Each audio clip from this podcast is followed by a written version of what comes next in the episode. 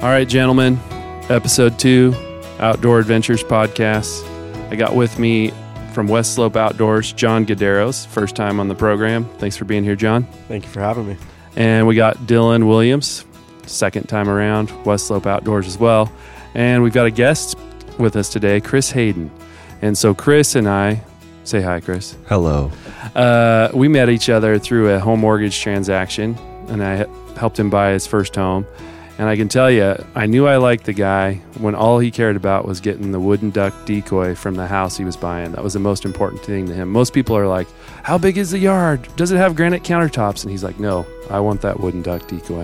If I don't get this, I'm not buying the house. So, Yeah, that was a very big selling point for me. yeah. And so for me, once I knew that about this guy, I'm like, man, I like this guy. So today's episode, we're going to talk about fishing and specifically kayak fishing. So, um, you know, that's the goal for today. And Johnny, let's start with you. It's your first time on the program, and I know you're a big fisherman. You've caught a lot of fish in your life. Just tell us kind of your favorite type of fishing, number one. Um, and just tell us about how you grew up fishing and, and what you enjoy about fishing. Okay. Um, I would say probably my favorite fishing. We always do trips every year for smallmouth. We have a bunch of pontoon boats, so we'll float down the river, do a bunch of floats, and just slay the fish, smallmouth. Or, I mean, they fight a bunch. We do big fish fry afterwards, whole family, and I mean, it's just a lot of fun. You can, I like doing it with my uh, with the fly rod. That's a lot of fun, but there's just so many different ways, and it's hard not to catch them. Like it's pretty easy to do it. So And what river are you fishing on? uh, we usually go on the Umpqua. Okay. Yeah. Yeah. I've heard the smallies, it's like what, 60, 70 fish a day, something like that. Like it's nuts, and big group of us, it makes it a lot of fun. and Dylan's not a huge fisherman, uh, so he might be asking some questions today. But what do you think about fishing, Dylan? Well, so my reason why I'm not such a big fisherman, um, I went to Alaska like five years ago, and it just spoiled me so much. Going there, you're catching fish left and right. It's beautiful. And I came back here. I went bass fishing with John. I was like, "This is stupid. what are we doing?" Just wasn't cutting. Just it wasn't you. it. And then after that, yeah, I just kind of hung it up, stayed to hunting, really. Gotcha. But I love it though. It's fun. Yeah, and it's so. Uh, Chris, go ahead and tell us about your experiences in that. Well, you know, I grew up fishing here like from a really small age, high mountain lakes, central Oregon, and like really small creeks in the valley. But I fished, you know, jetties, kayaks, uh, fly fish some rivers, uh, salmon fish. Uh, been to I went to Alaska this year for the first time, up to Kodiak, and I've done some uh, offshore stuff in Baja with big plugs Oh wow. which is a very similar uh, sediment uh, of him. Is like when I went to Alaska, you know, I caught 83 fish the first day, and it was nasty weather, but I fished every minute. I was up there, and I think the biggest halibut we caught was like 157. Nice. Wow. It, it was big, and uh, when I went to Mexico to fish, it was 17 uh, mahi the first day. Gi- and I mean, it's a different kind of pace when you go to those places, and then you come back home, and it's like 60 some hours for one steelhead on a coastal river. Right. Yeah. You know, yeah, so I grew up uh, trout fishing. So my dad was a really big trout fisherman, and he could he'd pull a fish out of any body of water. Like dad could find a way to catch a fish. Like you know, if he didn't have bait on him, he'd go find a banana slug. He's caught fish on cigarette butts, the little cotton part of a cigarette butt. I mean, my dad has always been able to pull a trout out of any system. So I grew up my whole life trout fishing and bluegill fishing, bullhead and like sloughs off of the Willamette. Um, I never really got into bass fishing. And then, you know, I kind of graduated to what I call big game fishing, which is salmon and steelhead. And we're fortunate enough around here to have some really good salmon and steelhead waters. So I, you know, I had about a 50% success rate growing up where, you know, every other trip I was catching a fish and tho- those percentages have gone down over the years and um, I'm not as proficient in, uh, maybe it was beginner's luck or there was more fish when I was younger. I don't know what has made it that way, but, um, And you know, around here, as the salmon populations haven't been what they used to be, people shifted to sturgeon fishing. A lot of people started catching sturgeon, and now I've heard that population's in trouble. We've got walleye in the Columbia too, which I've caught them a few times. Shad, I was going to pull some numbers on this, but the number one amount of fish that we get in the state of Oregon is shad. Uh, at the peak of the run, there's like two million fish a day coming in. That's crazy. And I mean, I've never eaten a shad. They're pretty bony, but we use them for crab bait, and it's it's a lot of fun. And you can just hammer them and have like these. I don't know. I don't remember. I don't think there's a limit on them, but I think we catch like 30, 40, 50 shad uh, just up by Bonneville Dam. And so, and then recently I bought a property next to a lake and I started bass fishing. And that's what got me into kayak fishing. So Kyler, that was on uh, our last episode here, he showed up at my house with uh, two kayaks and all of his bass gear. And I'm like, I've never caught a bass in my life. And so then I started doing that. And when you catch a bass on like a frog or a topwater plug or whatever, and they explode, and just how hard they fight that whole pound for pound thing, that's awesome. So I haven't done the smallies on the Umpqua, but I've heard about that, and it's, lot like that would be awesome. And so, but you know, specifically the kayak fishing thing, totally like never had even thought of that concept. He just had the like the Costco kayaks, and you know, I go out that one time. Next thing you know, I'm ordering a fishing kayak on Amazon, right? and so I bought a five hundred dollar kayak. Didn't look at dimensions. Di- I'm a six foot four guy. I get in this thing and it's definitely too small. Like hurts my hips, hurts my back, hurts my knees. Uh, but you know, I fished with it for the first couple years, and then on Mother's Day, it's a good thing to buy yourself a present on Mother's Day. By the way, guys, it's always a good strategy for your your wives will love it. Um, but I went out and bought myself a nicer fishing kayak that was actually made for tall guys, and that's been pretty awesome. So I've got a couple rails, and I can have rod holders, and I, or I could have a fish finder if I wanted to. And um, what I like about it, it's a more intimate way. You're on the water, you're close to the fish, they're right up next to the boat. Um, but yeah, I think it's a pretty fun way to fish. I, I agree. And for me, it was I don't always want to. I had a sled for a little while, and I didn't always like dragging it around just for myself. Or where we go to our house in Central Oregon, there's 19 lakes and rivers within 20 miles of our house, and the fishing there. I mean, you can jig kokanee, you can catch trout, big browns, and uh, you can get a lot of just access that you wouldn't have before. But I had the same problem that you did. I'm 6'3", and I uh, I bought one like on an impulse on Craigslist, and I got out and like for the first half hour it was fine, but after that, tons of problems with my back. And then you'll just learn how to get it set up, you know, correctly for your size or what you're even doing. Yeah, and they can go. You can go at any level with the kayak fishing thing. Like when I was, my wife had a medical thing, and we were down in the San Francisco area, and I was trying to figure out how to fish while I was down there because we had a lot of downtime, and I'd take her to a doctor's appointment, and I'd have to kill three or four hours. So I kept trying to catch stripers, which I was never successful. I never caught a fish, but I watched all these YouTubes of these guys kayak fishing in the San Francisco Bay for halibut. And these guys had the state of the art with the foot pedals and the little trolling motors and all this stuff. And they're catching, you know, the halibut aren't huge there, like maybe 25 to 40 pounds. But still, I mean, talk about an awesome way to catch a fish. It's still a lot to handle on a kayak. Yeah. a 20 pound fish is i mean having to especially like the more expensive you go like up the levels of kayak fishing into the the hobies or even old town now at the sportsman show they had one that was like 5000 and they're incredibly stable if you were to get out in the water on something like i bought or probably your first kayak and hooked into a 20 or 30 pound halibut you'd have trouble Yeah. Getting you that you thing might up, end up going down. it. I Yeah. mean, you might be in the water. Yeah. yeah that's for sure Well, okay. So what what is the biggest fish you caught on a kayak?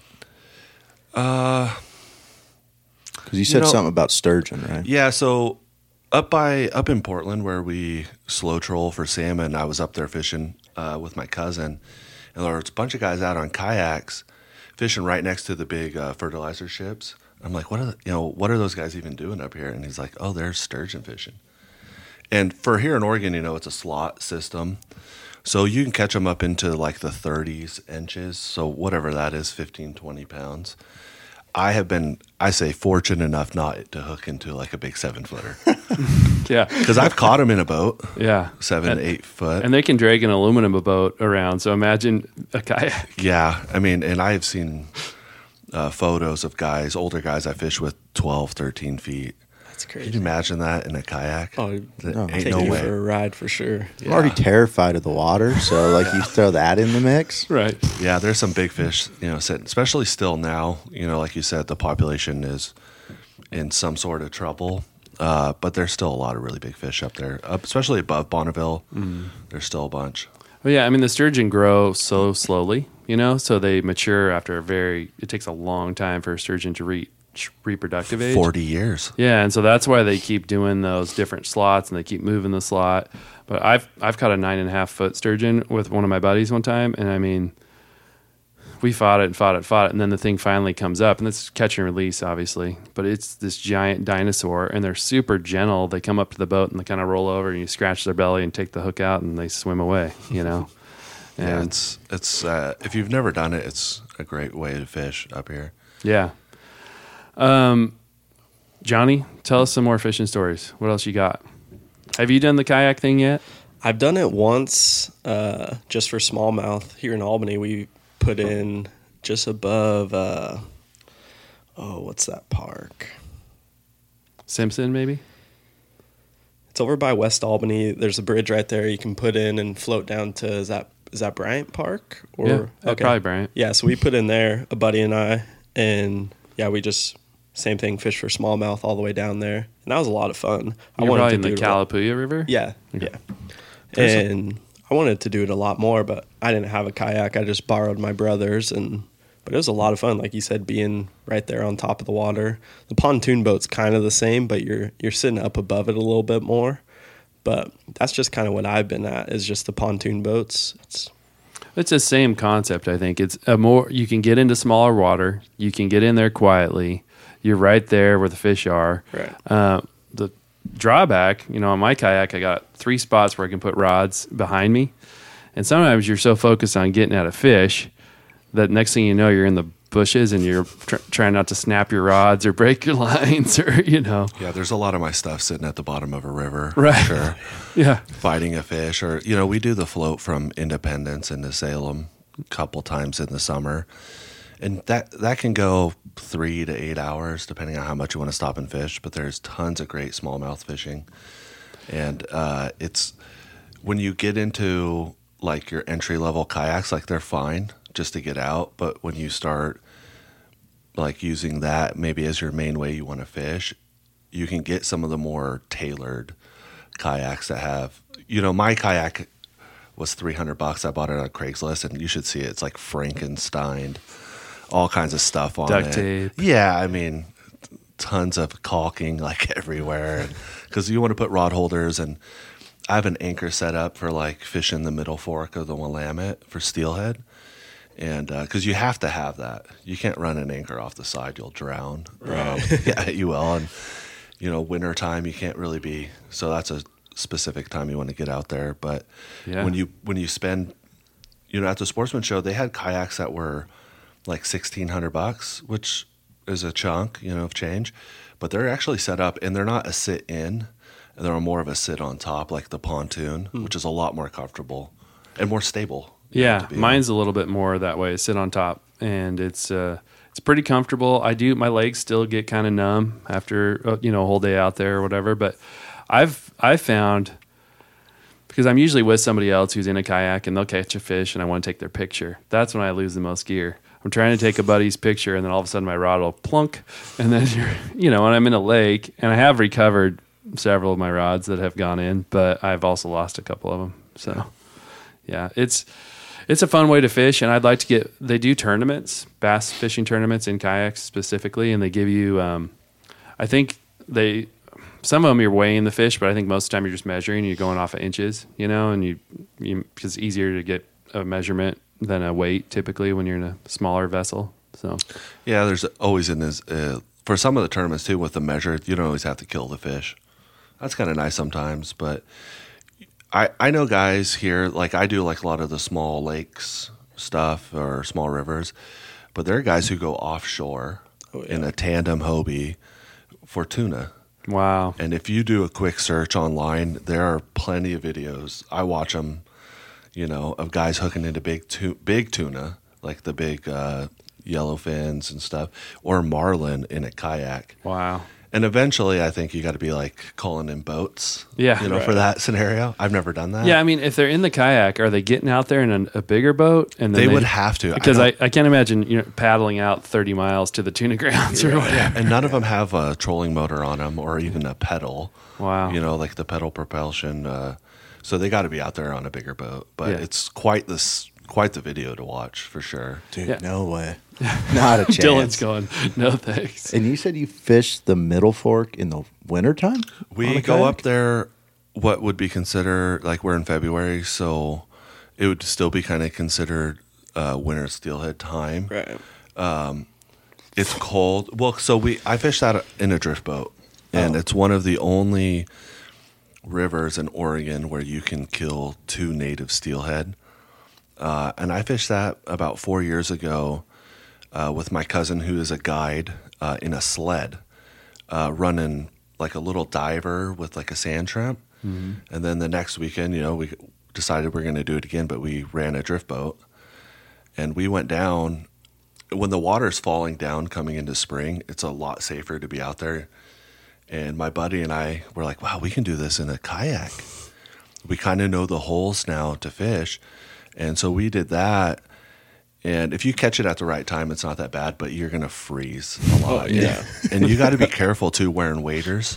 Oh yeah. I don't like to, I would rather not wear waders or maybe just like a hip wader in case you go over the side. Yeah. Um, in a drift boat, mostly you don't have to worry about that. Right. A kayak is something that you should kind of be proactive with your safety. Have you some of that gone stuff. in the water in your kayak? I've not gone in the water in the kayak, but I have a large group of fishing friends, and you know we talked another guy in, and five minutes into his first, he loves to do it, Yeah. but he went in, and it was in the summertime. We are bass fishing, and uh, it was funny and all, you know. I've gone down once. So I and I was at the dock and I took a phone call from one of my employees and I was just talking to her and the next thing you know I had just turned to the side and was and I'm going down.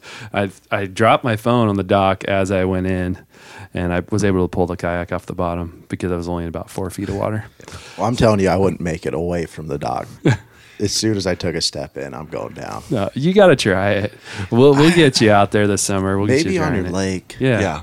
but with a cable attached to me, So you to pull back or in. something. Yeah, if you haven't been on one, like I didn't start in a fishing kayak. I started in an old town, like a you know what you would think is a traditional kayak, and it was a f- it's a 14 footer. I still have it, and it's it's a great kayak because you can actually see a lot of water in it.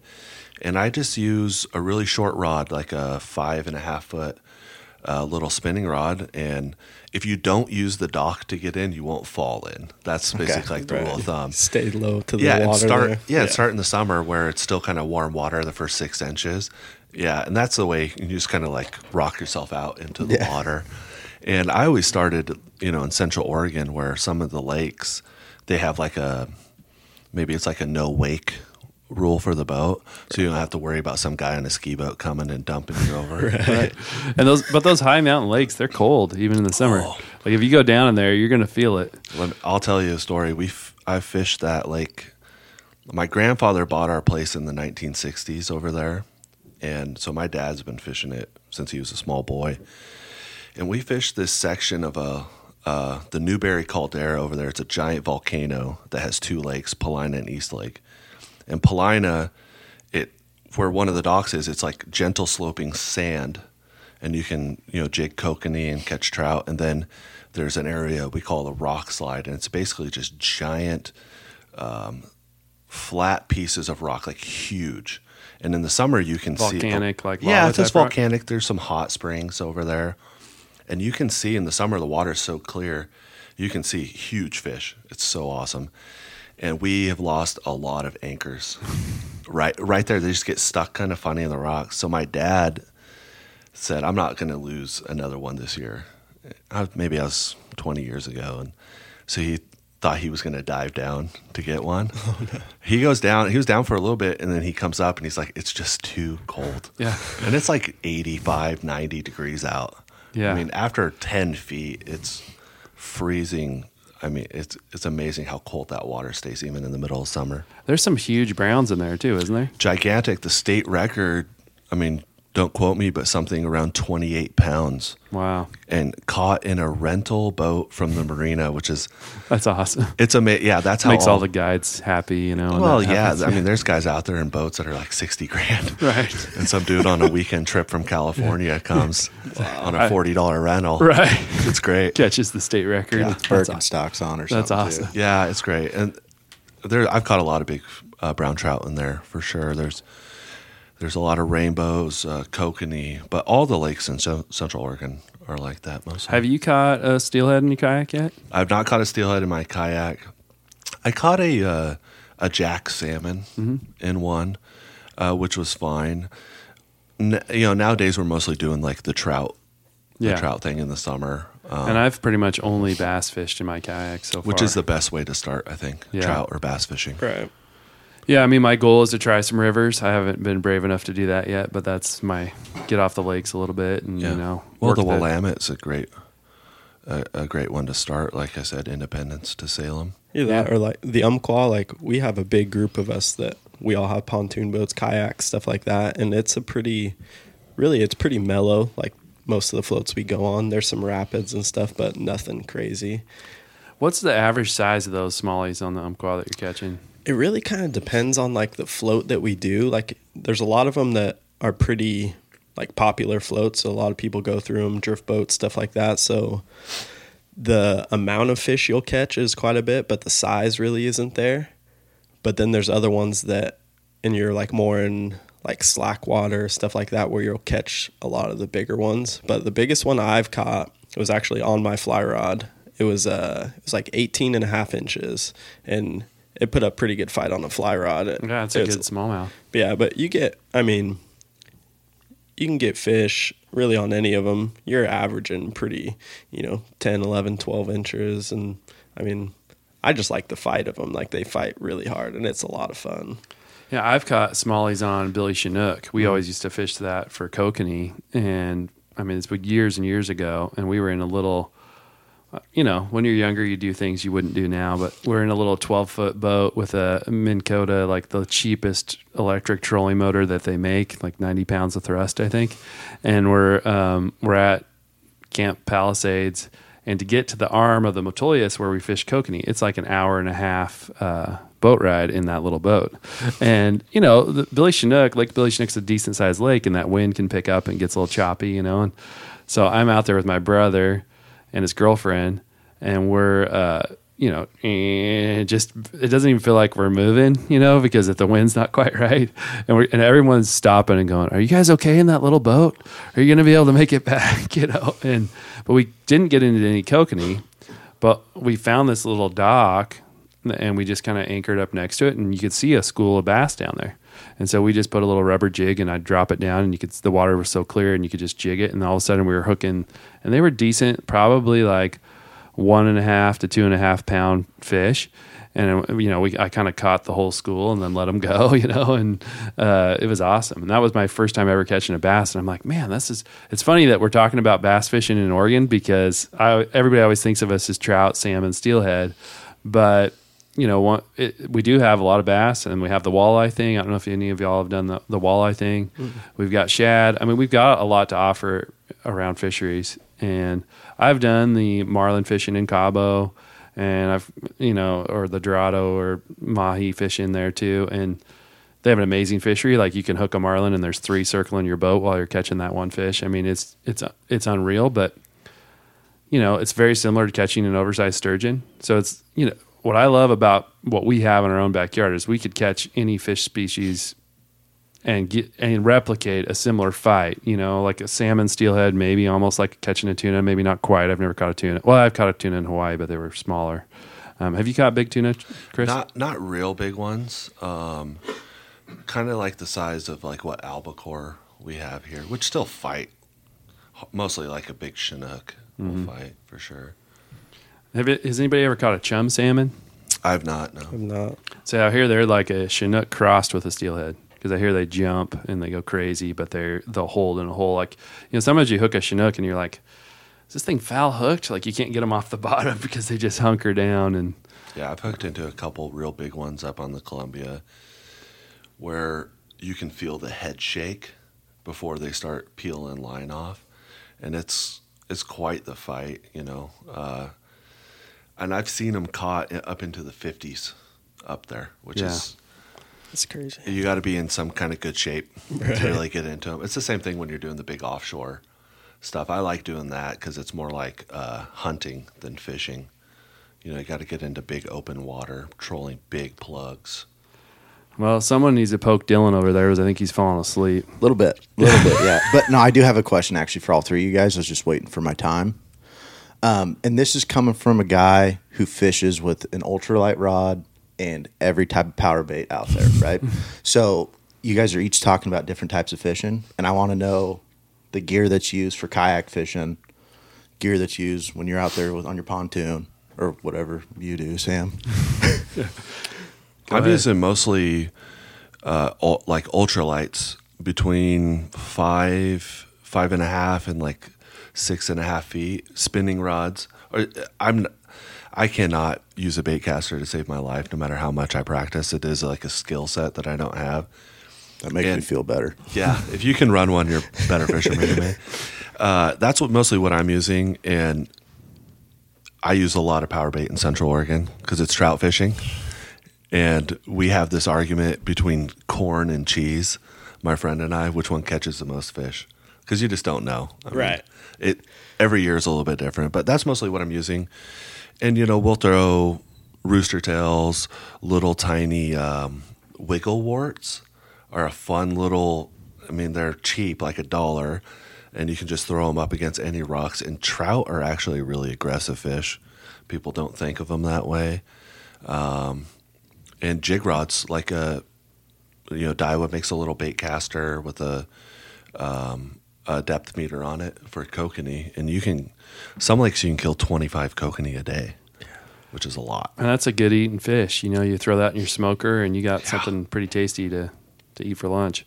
I uh, have shifted away from trout fishing. I don't trout fish as much anymore. So when I did trout fish, I did rooster tails. Panther martins was one of my favorite. That little black lure with the yellow dots on it was always a go to.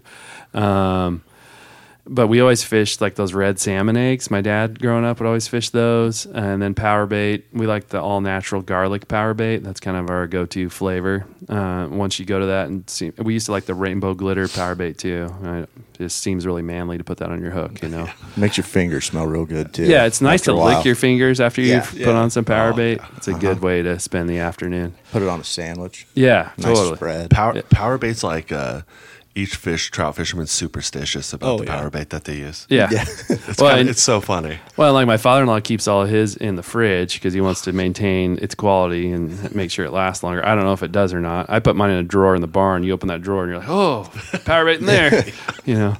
But I, um, as I've shifted away from trout fishing and kind of focused more on salmon, steelhead, and bass, like my bass setup, I probably have uh, 18 different rods. My wife, whenever I buy another one, she's like, "You really need another fishing line?" Oh, I'm like, "Yeah, this covers this segment." Uh, But you know, I'll have like in my kayak specifically, I'll have like four rods ready to go with different rigs, and so one will have a topwater frog or a topwater plug, and then I'm probably using a wacky rigged worm, which is just a you know worm hooked sideways, and I'll troll that behind the kayak, um, or I'll do a drop shot, which is just a little hunk of lead, and you got the a nose hook on your worm kind of thing. And I've learned all these different rigs online, you know, and just try different ones. And if if one works and I catch a decent sized fish on it, I'm like, okay, I'm gonna try that again, you know. And so I'll have several rigs ready, and then I'll throw out like a a plug that gets down a little bit, you know, and wiggle replicates a, a natural fish they would eat, like a bluegill or a crappie or something. Um, so I've really kind of been focusing on bass lately. But if I'm salmon and steelhead fishing, I mean, it totally depends on where you're going, right? But if you're fishing like winter steelhead, for example, a lot of guys have gone to these beads, and there's soft beads, there's hard beads, there's a combination, um, and they're usually using a bobber as a strike indicator. And that bead fishing, it's a blast. And the sand, like when I grew up, it was always corkies. Oh, yeah. And you'd you'd throw corkies all day for that hookup.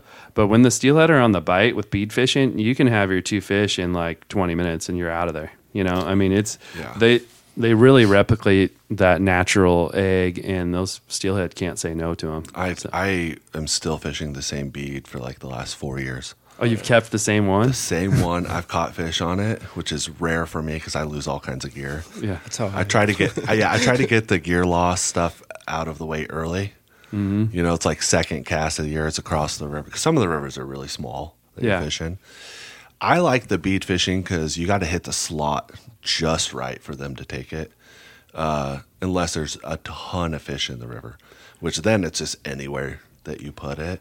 And we also do uh, drift fish, some eggs, or a yarny, or even drift fish uh, a bead Puffball. that has no, uh, neutral buoyancy. That can catch a lot of fish as well. What, what I love about the bead fishing is in a clear system, you throw that out there and you can see your bead, and then all of a sudden you see the steelhead going for it. And usually you've got the bead pegged up a little bit from the hook, so you'll see the bead, and then the next thing you know, bam, you know that bobber's going down, and you're hooking that fish, and it's a lot of fun. I haven't been able to get out the last couple winters, but uh, two winters ago that was really hot, and it was like we were catching them every time we'd go out. But isn't there like some places in Oregon that you can only fish with certain setups? Yeah, like um, a river I fish a lot, the Nestucca. They haven't marked. You can read the synopsis. Sometimes it tells you, uh, but they'll say like above four miles you can only use artificials, Gotcha. or they'll in the synopsis it will say between. Um, you see it a lot in salmon, not so much with what you can fish, but with the counts, right? So it'll be like between Buoy 10 and tongue point, you're allowed to kill two uh, hatchery coho or something like that. They do the same thing with what you're allowed to use. There's also regulation in how far, um, like the distances of parts of your setup. Like no more, no more than Leader 36 inches Yeah. leader length from here to here, and so you kind of got to learn how to navigate that through time. But generally speaking, when you get your a setup, like I'm mostly fishing winter steelhead, all on artificials, and then fall chinook. Before that, we're fishing a, a similar setup. Bob, I'm bobber fishing um, with just a huge bobber because uh, a lot of water running and a giant clump of eggs, but the same thing. And it's basically just you kind of get accustomed to this is what you're going to fish right now. What's funny about fishing too is as that technology changes, if you're fishing with the old gear, people look at you like, "What? You're still throwing out corkies?" Or you're going to put a steely, which was just an old shiny lure. And I remember going on the Sandy Am one time. Nobody's catching fish. Nobody. Like everybody's, oh, it's really slow. It's really slow. And that was back in the corky days before the beads. And I threw a steely on and went to the bottom of everybody else, hooked a fish on my first cast, landed it. I'm like, oh, wasn't that as slow as you guys were saying? And people are first looking at you like, you're throwing this big lure out here. This guy doesn't know what he's doing. And then you hook a fish, and then everybody gets pretty quiet. Yeah, fishermen are fishermen are generally really judgmental. Yes, they the guys sitting to the left and right of them. Yeah, without a doubt. I, I talked to a guy the other day who's a customer of mine. Uh, he also fishes a lot of same rivers. He's in his 60s, and he told me he is still fishing uh, corkies, Spin-N-Glos like he started, you know, My first 40 was on a spinning ago. glow. Yeah. Yeah, and it's it's still effective, you know. And I think sometimes I get stuck always fishing the same thing, Yeah. and you Well, gotta change it up. And I'm like you, where I'll usually lose my first rig pretty quickly. But that night before, when I tie that rig up, especially steelhead fishing, I'm like, this is the most beautiful rig.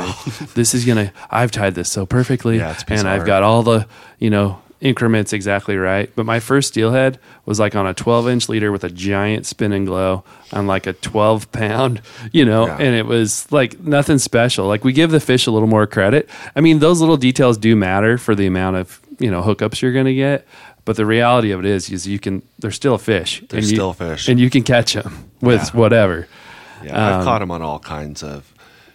you know, sometimes you get out or you forget something at home. Like I forgot spools of leader before, and you're just like throughout the day cutting your leader down more. Yeah. And you do catch them on a short leader. Or, you know, I think a lot of fishermen, especially when it comes to bobber fishing, are misjudging their depth a lot. I used to catch a lot of crap from my friends of dragging the bottom. I'm like, well, it's a winter. All the fish are on the bottom. Yeah. You have to. You know, they stay like lethargic down in those pockets. Yeah, the water's cold, and they're not gonna they're not gonna waste the energy unless No, you really not, you get know. to them. And it's like you said, they're just a fish. Yeah. I mean, it's just a fish. We give them way more credit that I think, and they are smart, but like, you know, they're they've got that instinct and they see food and then they're gonna go for it, and mean- or it's that you know you make them mad enough and they just are like, fine, I'm gonna bite this. Yeah, it, there are seminars and stuff going on all the time. And uh, if you're a new fisherman, it's very beneficial to go watch. They're on free on YouTube. I've watched all kinds of stuff.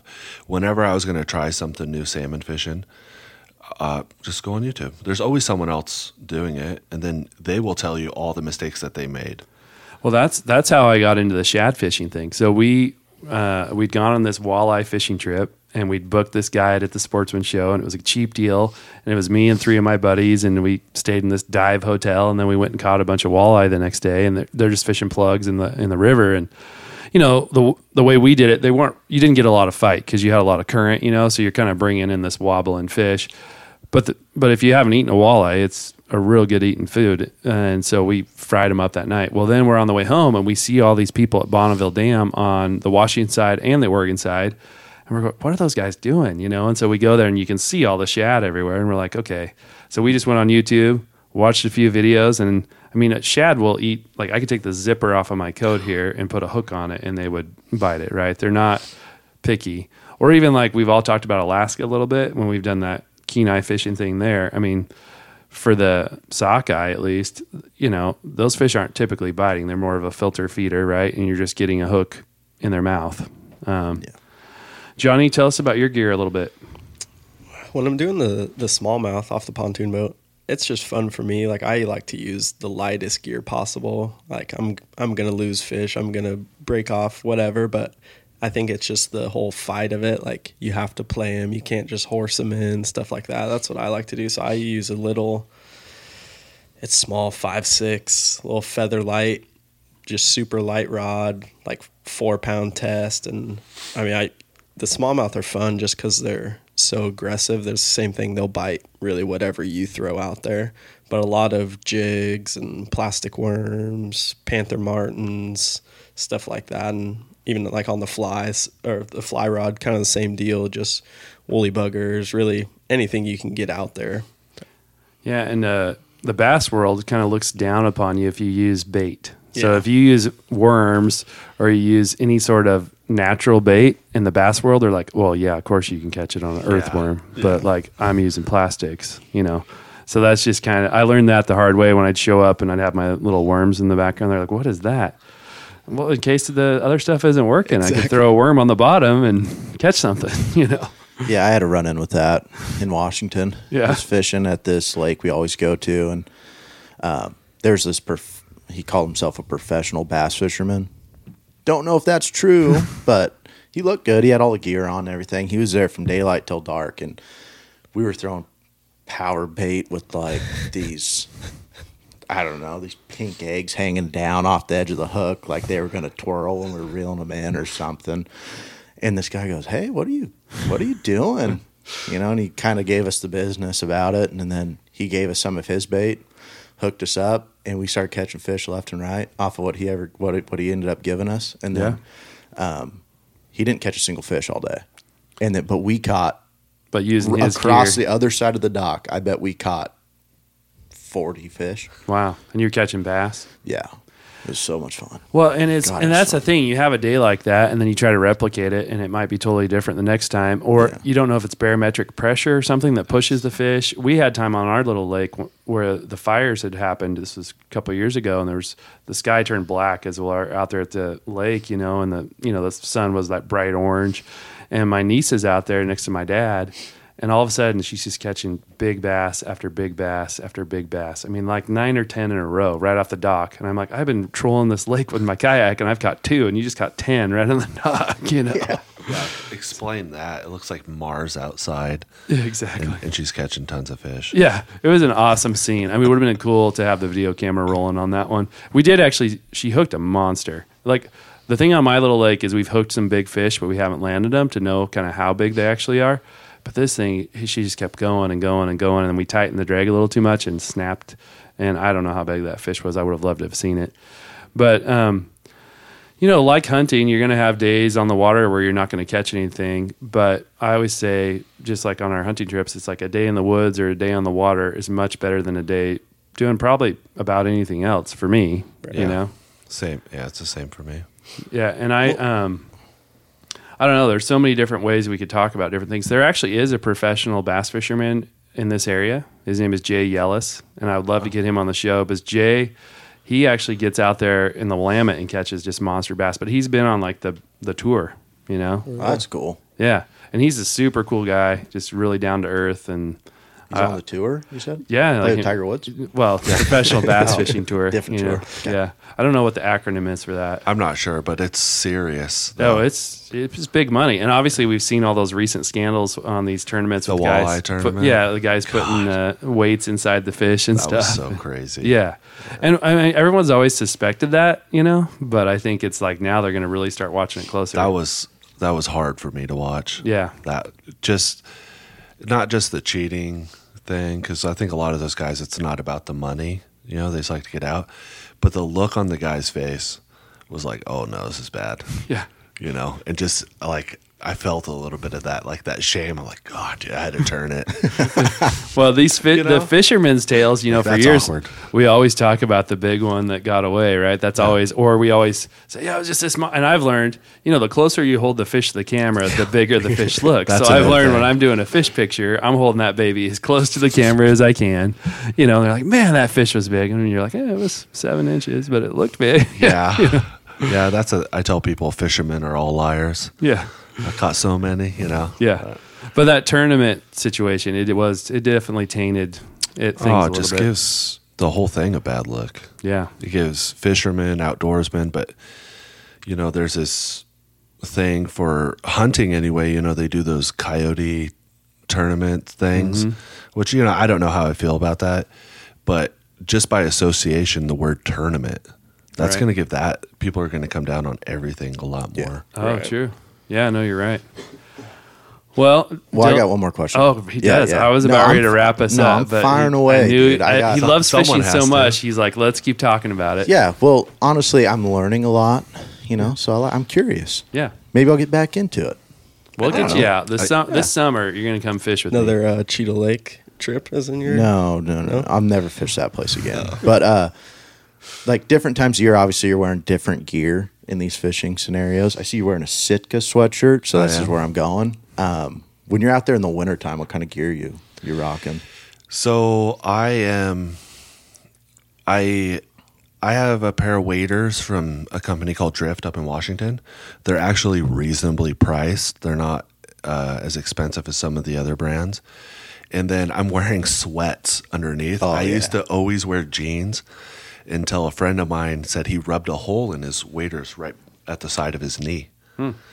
And I was like, I friction never of thought of that. And when I spend several hundred dollars on a pair of waders, yeah. you know and then boots i'm using uh, Korkers uh, they are a little i mean they're not expensive somewhere around 200 bucks but you can find them on sale all the time and i always you know i'm a size 13 in most of the things i wear but you got to go up a full size or your feet you know in the winter it's so cold and when you're standing out in the water you're actually getting the compression from the water your boots the waders. And if your shoes or your wading boots are a little bit too small it hurts like there were days where i could not feel my feet Yeah. and after five hours you start getting worried a little bit about it but you can't say anything So that's the first time I've heard that, and I've probably always bought the wrong size shoes. Yeah, it's- so that's a good tip. i bought Probably got gout. Yeah. yeah Well, I, I can. I was waiting for the gout to come There into play is. here. that could There but, it is. But last time I was winter steelhead fishing, I did have gout. And then, so I'm on the bank, and my buddy had hooked a steelhead, and I'm gimping to go get the net. And he's telling God. everybody on the bank, he's like, he's got gout. Someone else get a net over here. that's awesome he's not going to get here quick enough. yeah that's awesome So, yeah. Uh, That's just something to think about because I, have always been one of the guys to where I always bought cheap gear, and you start running through your gear really fast when you, especially uh, wading. So I bought a brand new pair of Orvis wading boots with my new waders, and they were a size too small. And one day of fishing, I was like, I can't do it. Yeah. So I got the other ones, and now they use that uh, snap and twist wire technology they use Yeah. on ski boots, which is pay the extra twenty five bucks. Yeah. That's the way to go for sure. And Yeah, then- my waders, I, I finally wore through my last pair and they were leaking so bad when we went to Alaska. It was like my hole from my left rear end to my ankle was soaked. I'm like, I don't think these are quite cutting it. And then I started looking and I was trying to patch a hole and there was just holes everywhere because they deteriorate over time and you know, sure. you're getting them wet all the time and you're out in the sun or whatever. And walking I- through the brush. Oh yeah, walking through blackberry bushes to get Yeah, to the fishing hole. That'll get you every time. Yeah. Uh, so I've got a new pair that I haven't even tried yet, but I have those same boots with the wire twist, and that's really It's slick. just the way to go. yeah. And then, like I said, I'm wearing sweats underneath, just trying to stay a little bit warm, or and some thick socks because the water is freezing cold, and it's cold outside too. Mm-hmm. Uh, and then just you know, sweater, beanie. For me in the pack. kayak though, I'm pretty chill. Like I'm in my, I got those Columbia sunproof type shirts that have like the hood on them, you know, and so that I don't get so sunburned out there on the lake because the water's bouncing off the lake. So I'm usually in one of those, and I usually have a neck gaiter type thing that I can pull up to, um, and then I'm usually in shorts. And- I mean, obviously that's summer fishing, and then a pair of sandals or keens or whatever, just if I need to get out. Yeah, I actually went to uh, like a really light Columbia pants for fishing in the summer because I was saying when you did my first mortgage for my house, I had a crutch. I don't know if you remember, but I was fishing on a, a reservoir in Central Oregon called Crane Prairie. Awesome place to fish, especially if you like bass fishing. Yeah. it's crazy. Big trout too. They call them Oh. crane bows. Yeah, it is so cool. And I, I had been getting water on my shins all day. And I was like, "Oh, that's weird, you know? And the next morning, my legs hurt. I had blisters Really? on my legs.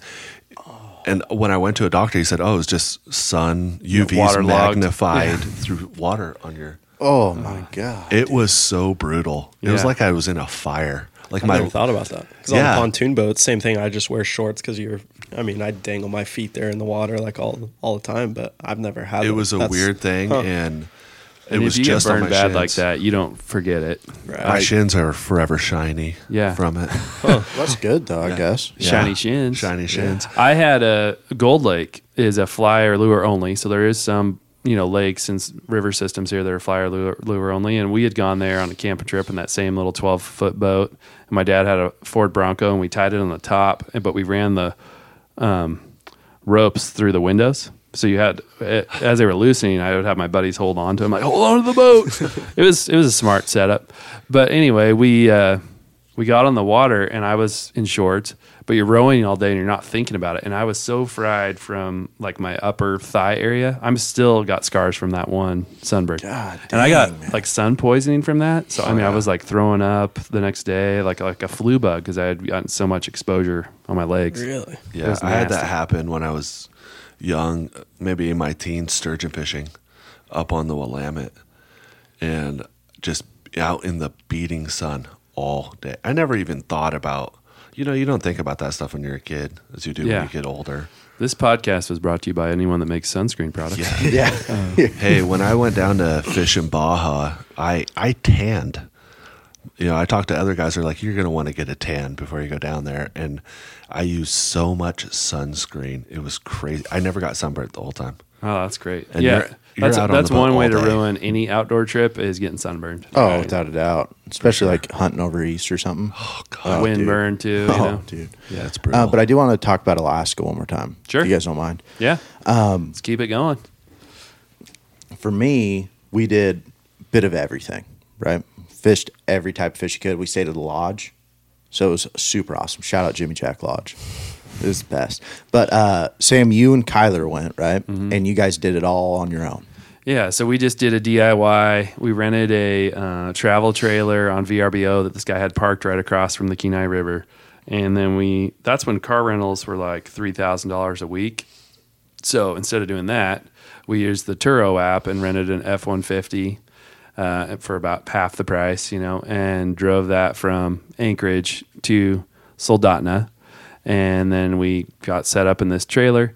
And we'd brought all of our gear. I'd bought one of these cases to put all your rods in. So we brought all of our rods in the cases, and then we put all of our reels in like our carry-on bags because we didn't want to lose them.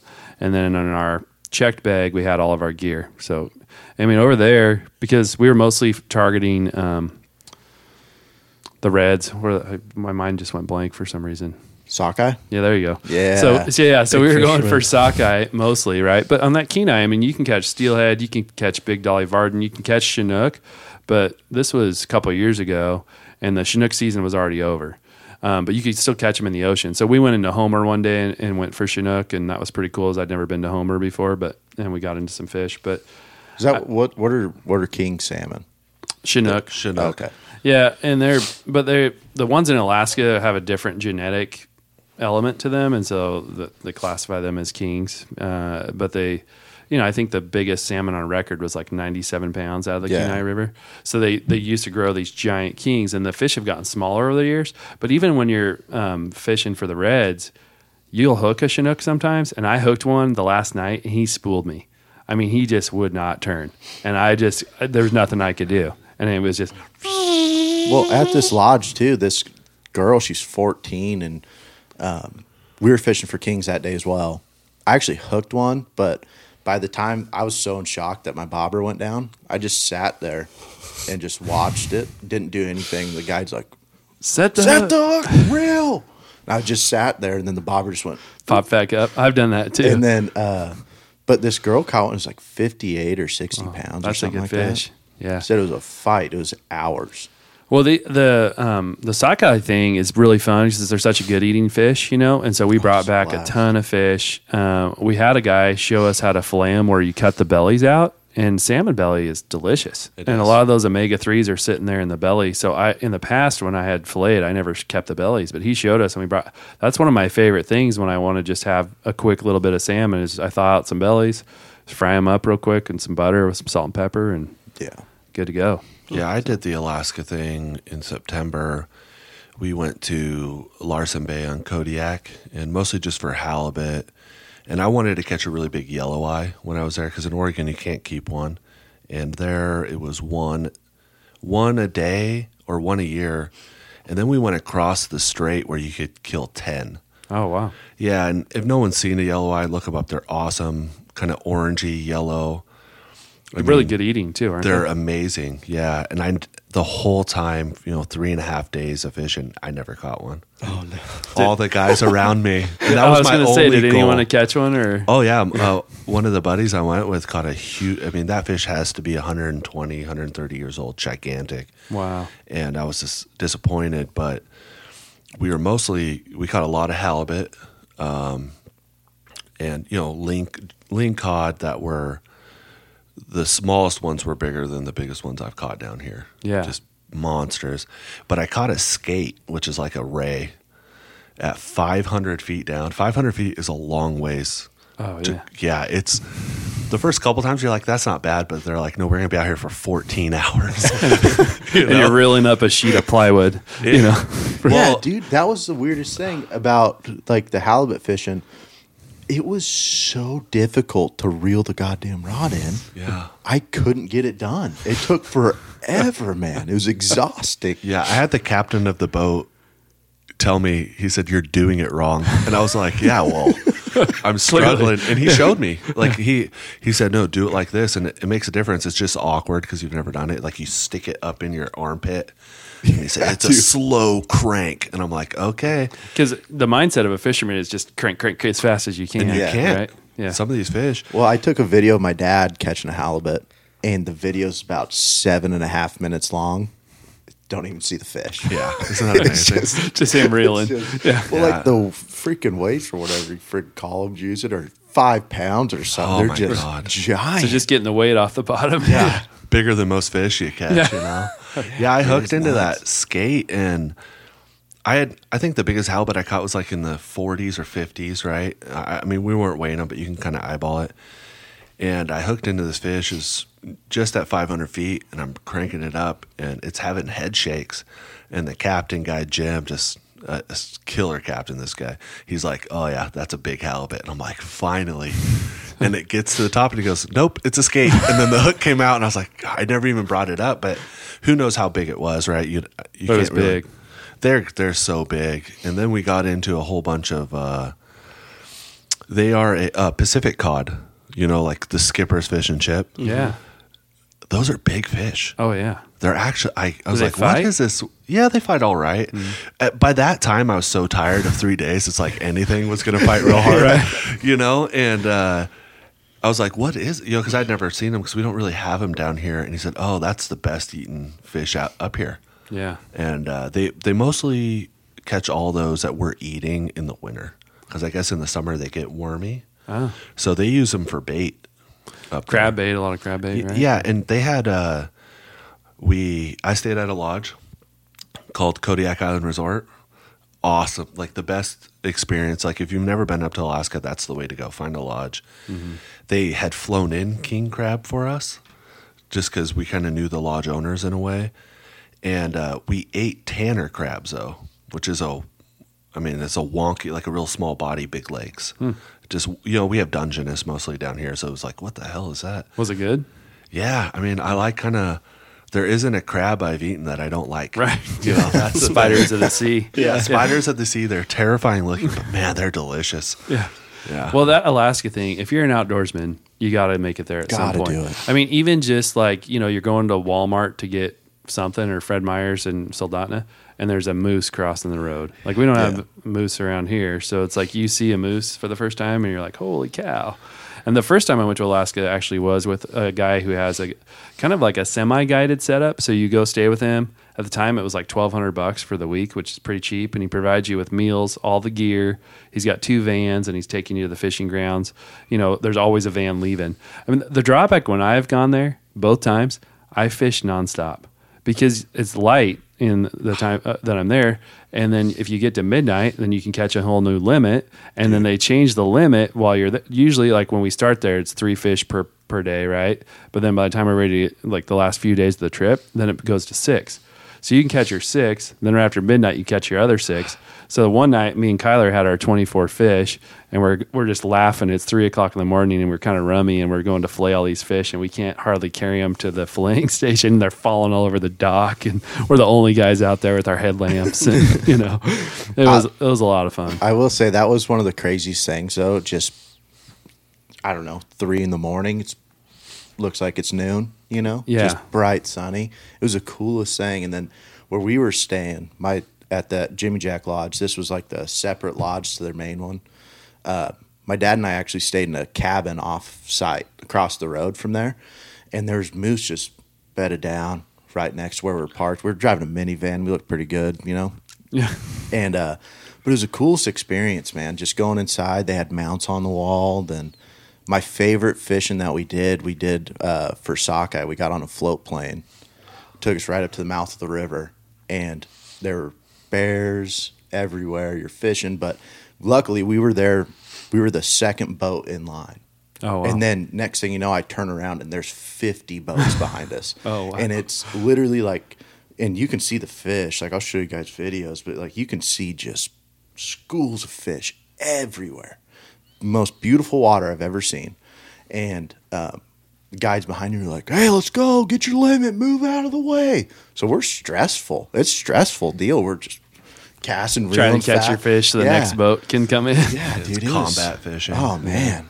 And then we hooked one, this boat behind us. There's this girl, her and her fiance, and she hooks this fish, and this bear's fifty yards straight out, and the fish jumps, and the bear sees it, and here comes the bear, just as fast, just crashing through the water, Whoa. and just grabbed onto that fish, and started running. The girl's just like terrified beyond all belief what's going on and the guy just reached over just cut the line it was the coolest experience man i would always recommend that Yeah, it's a must do. We're spoiled in our state in Oregon. We have a lot of cool things to fish and hunt for and all that. But like that Alaska thing is an awesome. It's you, you got to do it if Yeah. you're an outdoorsman. But the, the hard part is, you know, that little town of Soldotna during the sockeye run. I mean, the amount of people that come in and like you know the stores are all empty and like there's just people everywhere. So there is that element. But like when we did it, there's so many fish and so many spots to fish. We would just get away from the crowds. You know, we would find little pockets where we wouldn't have to be by a bunch of other people. Um, because there's fish everywhere. I remember one night, the first time I went there, I think 90,000 sockeye had come in the river that day. That's crazy. And, you know, like a good steelhead around here, maybe we'll get 10,000 fish in a season, you know? And this is 90,000 in a day. And the water is literally boiling with fish because there's just so many fish coming through. And it's, it's an, it's, you got to experience it. Yeah, I heard a, a river I fished.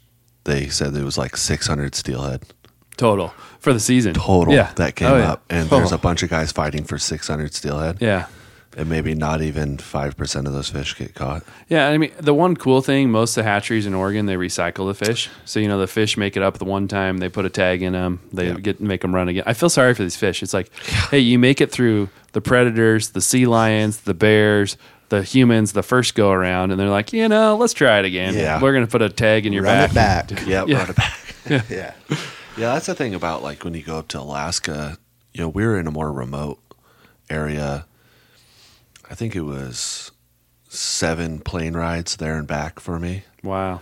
Yeah, it was cool, but you don't see anyone else mm-hmm. fishing. A couple boats. There are other lodges. I didn't see any bears, but they have. I just thought it was funny. The town, you know, the village we're in is really small. I mean, it's like one road around a bunch of different ways, basically.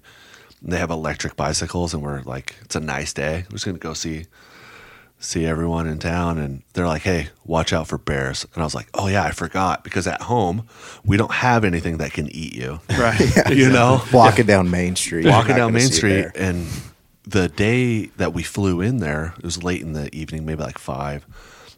And he said, "Yeah, we they shot a blacktail right by the lodge."